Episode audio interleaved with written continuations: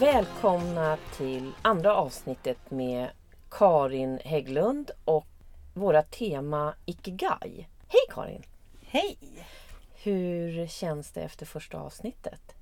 Nej, men jätteroligt Mm. faktiskt. Mm. Eh, Jag har ju medverkat i andra poddar men jag har aldrig gjort en serie på det här sättet som du har bjudit in till. Och det är ju jättekul att vi får fortsätta vårt samtal och utforska både Ikigai men också lite olika ämnen kopplat till det. Det tycker verkligen jag också och det är första gången jag också gör ett tema med flera avsnitt. Vi kanske aldrig slutar med det här Karin, det vet vi ju inte. Nej. Nej. Det är också någonting jag har lärt mig i mitt liv. Man vet aldrig riktigt vad saker och Nej. ting leder. Så man ska hålla sig ganska open-minded tänker jag. Ja, och det finns ju precis som du säger att ta Ikigai från olika reflektioner. Det är ju det som jag tycker gör det här väldigt spännande och jag får ju faktiskt chansen att lära mig väldigt, väldigt mycket. Och du föreläser ju om self-compassion som det här avsnittet kommer att handla om.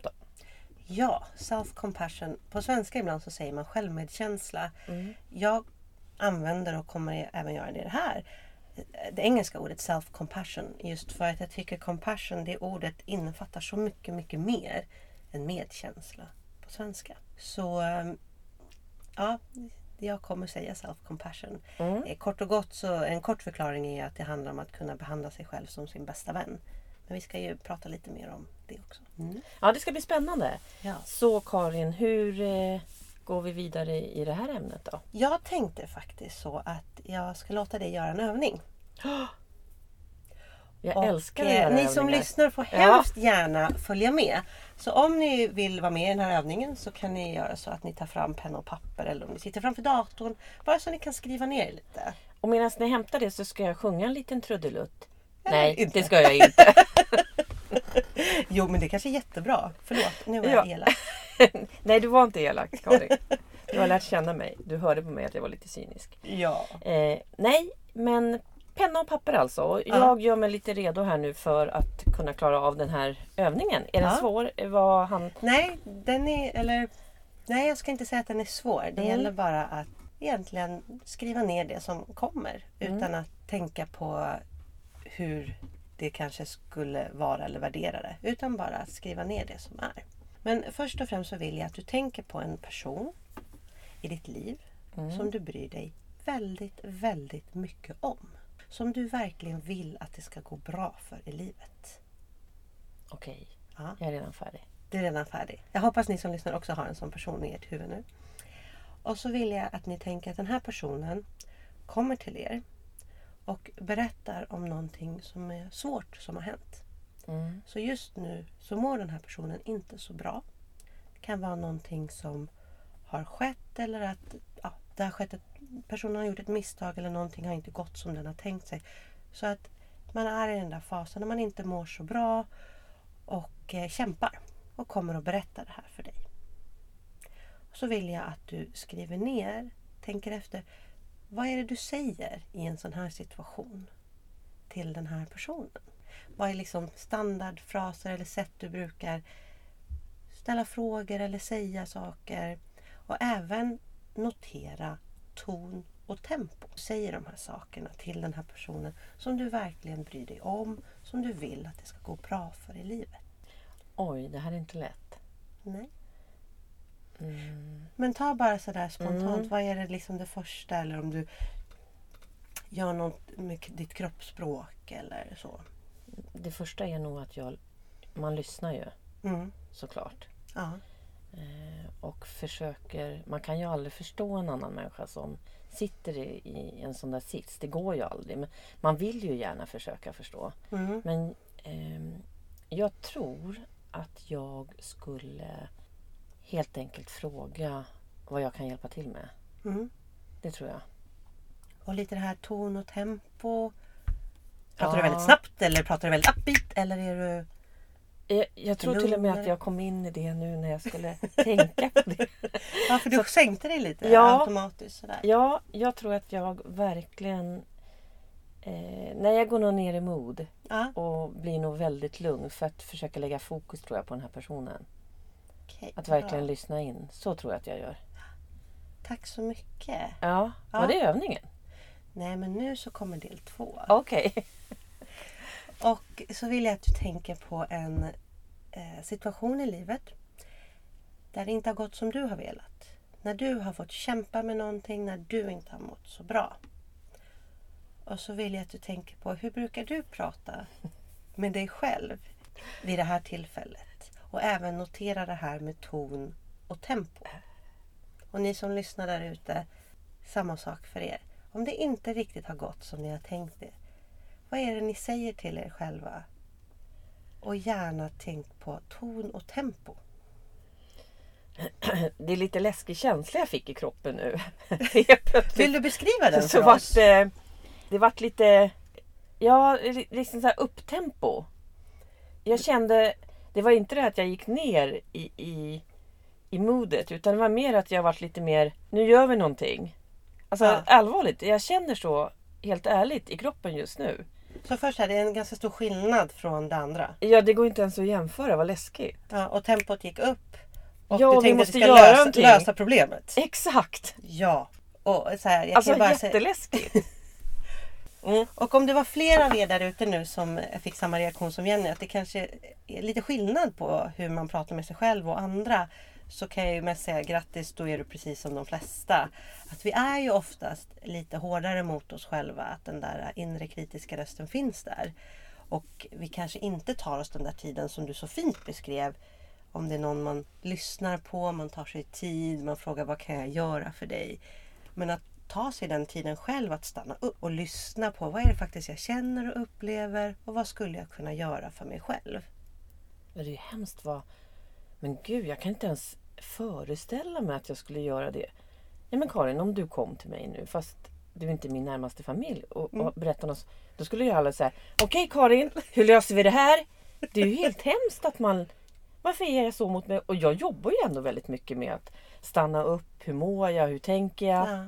Ändå så gick jag in i den. Jag, det var väldigt, väldigt nära. Och det är liksom också, och det här ska vi komma ihåg, vi, vår hjärna är ju utrustad för och utvecklad för att så här, reagera på hot som kommer. Det här behöver vi lösa eller om vi har varit med om något eller gjort ett misstag och det här får absolut inte hända igen för vi tror att vi är väldigt, väldigt hotade och blir stressade. Så ska ju vi gå in och lösa.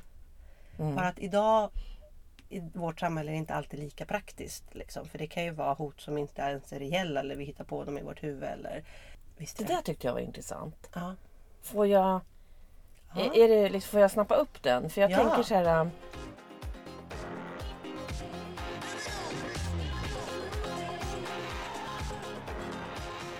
Om, om man tänker sociala medier idag. Man läser ju så otroligt mycket. Mm. Och man blir ju ibland irriterad och ibland blir man så här... Och man blir besviken på sig själv ibland. Men varför har inte jag gjort det där? Och hur påverkar det här oss om man tänker? För det blir ju verkligen... Det är våra påhittade hot. Ja, verkligen. Som inte är liksom en tiger på savannen. Nej, Eh, men och vi ändå- tror att det är vår Ja. överlevnad det handlar Ja, om. och vår fysiska respons är ju precis samma. Mm. Eh, och där är ju det att vi ska komma ihåg self-compassion är någonting vi kan lära oss. Vilket jag tycker är väldigt eh, häftigt och Mm. någonting som jag brukar kalla en livslång utmaning för mig själv. Det här är ingenting som jag kommer naturligt för mig. Eh, jag har varit väldigt duktig på att driva mig själv hårt i massor av lägen. Ehm, men att faktiskt kunna börja träna på det här att stanna upp på det sättet. Och det som är häftigt med self-compassion är att det har tre komponenter. Men om man börjar med basen så är det mindfulness, alltså medveten närvaro. Och det är ju det här att vi ska kunna stanna upp och bara vara med det som är. För som du säger på sociala medier, det som händer är ju ofta att vi jämför vår egen insida med någon annans utsida. Och då kan man ju verkligen få för sig att alla lever fantastiskt perfekta, lyckliga liv hela tiden. Och det var jag. Så jag kände mig lite sådär ibland. Nummer, alltså som en av komponenterna i self-compassion är medmänsklighet. Att faktiskt se och förstå. Är det andra delen? Eller? Ja, om man skulle ofta som man säger, den första delen brukar man säga är self-kindness. Mm. Alltså att vara snäll mot sig själv, att uppmärksamma den här kritiska rösten som man gör väldigt. Den övningen du fick göra, Mm. den är en väldigt så här, grundläggande övning i self-compassion. Bara för att, och jag tycker att den sätter så fort ord på vad det handlar om. Att uppmärksamma den där rösten. Och att så här, vänta nu, vad är det jag säger till mig själv? Skulle jag säga det här till någon jag brydde mig om? Och helt allvarligt, skulle jag prata med mina vänner så här, skulle jag ha kvar några vänner? Det där är ju väldigt, två väldigt bra frågor. Ja. Att kunna, det är ju ett sätt att kunna att ha som verktyg att, för att kunna börja tänka i de här termerna, Ja. eller hur? Absolut. Och sen nummer två är det här med medmänsklighet. Att förstå att det finns ingen som är perfekt. Alla har motgångar, alla gör misstag. Och när man kan dela lite av de historierna också med varandra och förstå att jag är inte själv. Då blir vi också lite mer mänskliga för varandra. För den stora skillnaden är ju om man isolerar sig och tänker det är bara jag som känner så här. Mm. Alla andra är fantastiska. Mm. Och det är ju väldigt enkelt om man då, när man inte mår så bra, att, att isolera sig. Och det är ett av våra fundamentala behov är ju gemenskap Mm. som människor. Men du sa börja med basen. Börja med basen och det är medveten närvaro. Ja, medveten närvaro. Mindfulness, att kunna stanna upp och bara vara med det som är. Mm. Precis som, man då, som du beskrev så otroligt bra med din vän. Sådär att, eller den du verkligen bryr dig om. Mm. Då stannar man ju upp och så hur var det här? kommer man inte börja värdera känslor att så här, bara för att du är ledsen så är du en dålig person. Nej men gud vad hemskt. Nej men, det, Nej, men man, är ju man- hem, man är ju hemsk mot sig själv. Ja. Alltså jag menar inte att jag gör det här jämt och ständigt men när det händer saker så gör jag ju ändå det. Jag kände ju det i kroppen. Ja. Och det var ju ändå fiktivt nu. Ja. Det var ju att jag bara skulle tänka på en händelse. Och att det är lätt att vi går in i att så här, men idag är jag positiv och glad och då förtjänar jag saker och jag är värd. Och sen vissa andra dagar så bara, nej, nu mår inte jag så bra. Och det är mycket sämre. Istället för att faktiskt bara kunna observera och inse att vi som människor har hela känslospektrat. Vi behöver kunna uppleva alla känslor. Annars så... Problemet är också när vi försöker stänga bort vissa känslor, det är att vi drar ner på trycket i alla känslor Mm. och kan inte känna saker fullt ut. Vi kan ju inte bara säga åh jag vill bara uppleva positiva känslor så jag tänkte dra upp reglaget på, eh, på glädje och nyfikenhet och kärlek. Och sen så tänkte jag dra ner det Ja. som är sorg och ångest och vi blir chockade över saker. Det funkar ju inte så. Vi Nej. har ju bara, antingen är vi i kontakt med våra känslor och då gäller det att våga vara i kontakt med alla. Eller så har vi dragit ner det reglaget och tyvärr så är vi då inte i samma kontakt med glädje och kärlek. Och det vore ju sjukt tråkigt Ja gud, det är ju att vara inte... utan Det är ju det. inget liv. Nej. Nej.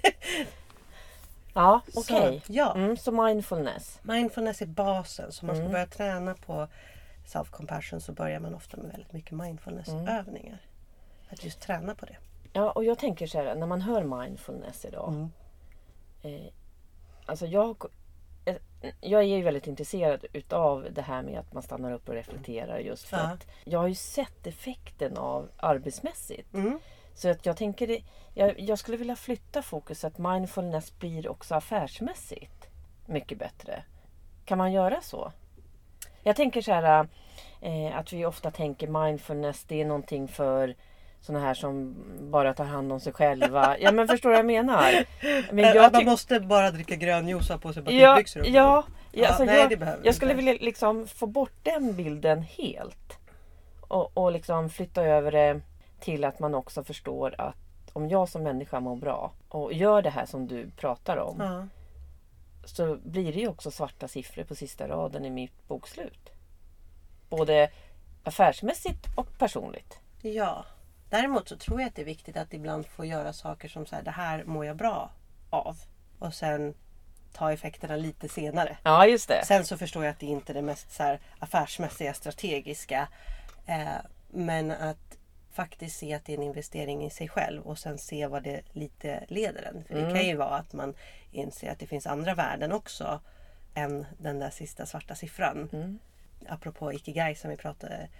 Eh, vad är det jag faktiskt tycker är mest värdefullt i mitt liv? Vad vill jag lägga mest tid på, mest energi på? Och det är också någonting när vi får kontakt med oss själva på det sättet kan se att vänta nu, det är det här som verkligen ger mig energi som jag vill göra. Och det kanske inte alltid, för en del är det det och för en del är det inte den traditionella bilden av framgång. Som Vad spännande. det stora huset eller Mm. den största båten. Eller. Du- Du gör det så enkelt tycker jag. Man förstår väldigt lätt. Tack. Eh, hoppas ni som lyssnar också tycker det här och eh, får lite tips att börja eh, titta på de här bitarna. Jag skulle vilja gå över till en annan del Karin. För jag Mm. tänker, hur kom det sig att du började titta på de här delarna? Är det ifrån din historia som du lyfte förra gången? I förra avsnittet? Absolut, det är det. Jag eh, kom i kontakt med self-compassion för första gången jag började läsa om det så var det ju i slutet av liksom vad jag brukar kalla mitt första sorgeår. Ja, Mm. Det som boken handlar om är egentligen så här, Peters eh, tid med sjukdomen och eh, mitt första år efteråt. Och det var väl i slutet av det året som jag kom i kontakt med ordet första gången. Men Ah, det fastnade okej. inte riktigt. För, eh, lite tror jag också för att det var för jobbigt att ta in. Alltså så här, jag insåg att det här var en utmaning för mig. Jag hade varit ganska hård mot mig själv både inom idrotten och som blev ännu värre i sorgen när jag trodde att jag skulle på något sätt kunna ha ändrat någonting. Och så ja, har så här, hållit på med det där att man spelar om en massa händelser och så börjar vi älta Mm. saker och så tror man att man ska göra något annat och så blir man lite arg och hård mot sig själv Mm. för de saker man sa eller gjorde och sådär. Och att eh, sen var det faktiskt att jag gick elittränarutbildning när jag var förbundskapten. Då Mm. fick vi göra en reflektionsövning utifrån vårt eget le- ledarskap. Det var ett eh, avsnitt som hette Hållbart ledarskap med en forskare som jag jobbar med idag. Ja, Eh, just vi, det. fick göra. Ja. vi fick göra en reflektionsövning Mm.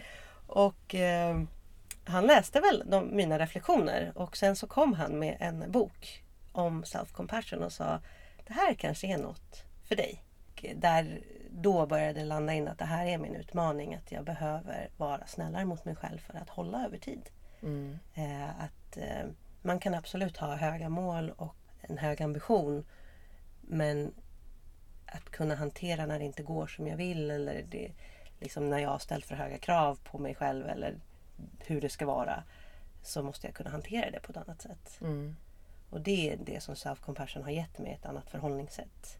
Så där började det egentligen. Ja, just det. Eh, både med det som jag jobbar med idag som Mm. forskningsassistent. Att vi har fortsatt med ett reflektionsprojekt. Och vi har kunnat sett eh, kopplingar till self-compassion. Så du menar alltså Karin att du från början när du hörde om self-compassion Ja. så kände du alltså motstånd? Ja. Du, du, ja. Första boken slängde jag, eller liksom man, ja, jag läste väl men att eh, Ja, ja. Ja, ja. Mm. Lite så. Jag ville inte riktigt ta in det. Jag gick absolut på många av de... Det är en av de saker jag brukar ta upp nu när jag föreläser om det. Att det kan finnas de här myterna kring vad self-compassion är. Och jag absolut, jag var en av de som tyckte så här, ah, men det här låter lite mesigt. Jag tror inte att jag kommer komma någonstans om jag är snäll mot mig själv. Jag tror jag behöver piska mig själv för att vara motiverad. Komma framåt, det är det man har lärt sig. Härda ut. Jag trodde att jag kanske skulle tappa min motivation. Jag skulle tappa den där edgen. Men sen när jag började förstå vad det innebär, började läsa på ordentligt. Så har man ju också gjort en väldigt mycket studier där man ser att det här ökar ju motivation hos människor. När vi tillåter oss själva att göra misstag. Mm. Eh, när vi får vara i sådana miljöer där vi inser att "Nej, men det finns ingen som är perfekt så jag kan också våga fortsätta. När man vågar visa sina sårbara sidor och vågar be om hjälp så händer det saker. Det skapas gemenskap, man är inte ensam längre. Och, eh, att kunna uppmärksamma den där rösten som absolut kommer men att låta den då med lite hjälp av mindfulness. Jaha, nu kommer den här tanken igen. Mm. Den är inte sann. Nej, utan det det. var ju faktiskt bara något jag tänkte just nu. Ja, det är det- inte... Det är inte Det nej, är inte sanningen om mig själv. just det. eh. Det där gillar jag. Ja, Att man stannar upp och tänker det. och eh, så det har liksom... Det är därför jag säger det är en livslång utmaning. Mm. Eh, men att det varit en otrolig hjälp för mig själv. Och jag, jag tycker att det är ett spännande förhållningssätt. Liksom. Och det är häftigt när man kan se i forskning att det faktiskt gör skillnad för människor. Mm. Man ser starka kopplingar då till ökad motivation, optimism, glädje, bättre fysisk hälsa och att man klarar utmaningar bättre. Ja, för det, det måste vi ju någon gång förstå tycker jag. Ja. Med tanke på all den forskning, alla de undersökningar. Att, att det är klart om vi trivs, mår bra, känner motivation så ger ju det bättre resultat. Det måste vi Ja. någon gång lära oss. Jo men absolut. Eller Och hur? Det är ju sådär spännande när man börjar tänka på det här hur man skapar då sin egen miljö. Om jag är väldigt kritisk mot mig själv. När jag har varit i sådana miljöer med den typen av ledare inom idrotten eller inom... Jag har haft chefer som också har trott att kritik är vår bästa motivator. När jag på allvar tänker tillbaks på hur jag har mått, hur jag presterat. Så är det inte där jag har varit som mest. Aldrig någonsin. För jag har varit för rädd att göra misstag. Mm. Det var nog det som är så här, men just det, då kanske jag måste behöva skapa den miljön inom mig själv också. Så det Ja, har men för mig precis. frigjort mycket energi. Liksom. Kan du se tillbaka nu? Jag tänker eftersom du har så höga meriter inom just karate om man tänker. För det är Mm. liksom om man tänker sport då. Ja. Där man ofta tänker piska och, Ja. och målsättningar Ja. och måste nå resultat. Så när du tittar tillbaka nu kan du se att dina framgångar var väldigt mycket på grund av att du faktiskt var lite snäll mot dig själv då? Eller hur, hur ser du kopplingen på det där? Både och. Men jag vet att de, mina bästa prestationer har varit när jag faktiskt har Även innan jag visste om vad det här var. Ja, de det var det jag menade. När jag, lyck- när jag lyckades faktiskt gå in och vara så här. Idag ska jag bara göra min grej. Eh, jag tycker att det här är så fantastiskt kul. Jag vet att jag har förberett mig väl. Jag kan bara göra det jag ska. Sen får domarna döma sitt. De tävlingarna har varit mina bästa. Absolut. Eh, Det var det jag menade. Om Ja. du kan se nu. eh, För Ganska ibland, stor skillnad. Ja, Eh, för när man har teorin liksom hos sig ja. så kan man ju titta på ett annat sätt på hur det har varit. Det var det jag Ja. menade om du såg att, att det gick ju faktiskt bäst när det... Mm, Det är lite absolut. coolt att höra tycker jag. Och eh, även sådana här saker som kan se med olika ledare som man har rest med och tävlat med. Ja men det funkade mycket bättre med eller utan den här personen. Eh, apropå att så här, ledare sätter också en otroligt stark prägel på en grupp. En stämning, eh, vad som är okej och så vidare. Och det är någonting jag tog med mig väldigt mycket i mitt eget ledarskap. Att, eh, istället för att bli bitter att jag har varit med om det så, så här, jag ska göra tvärtom än vissa av mina ledare. För att skapa någonting annat. Eh, Också för att du är väldigt resultat... Absolut. Vinnarinstinkten Ja, är ju där. alltså, ja. Det ska man ju komma ihåg när man väl går in i elitidrottskontext och är tränare för någon och de vill nå någonstans så är det ju självklart att det handlar om resultat också. Men prestationen måste komma liksom först och att människan mår bra i den och har, vill nå de här målen själv. Mm. Inte göra det för min skull eller för att jag står och piskar och skriker. Nej utan precis. jag finns där och hjälper till.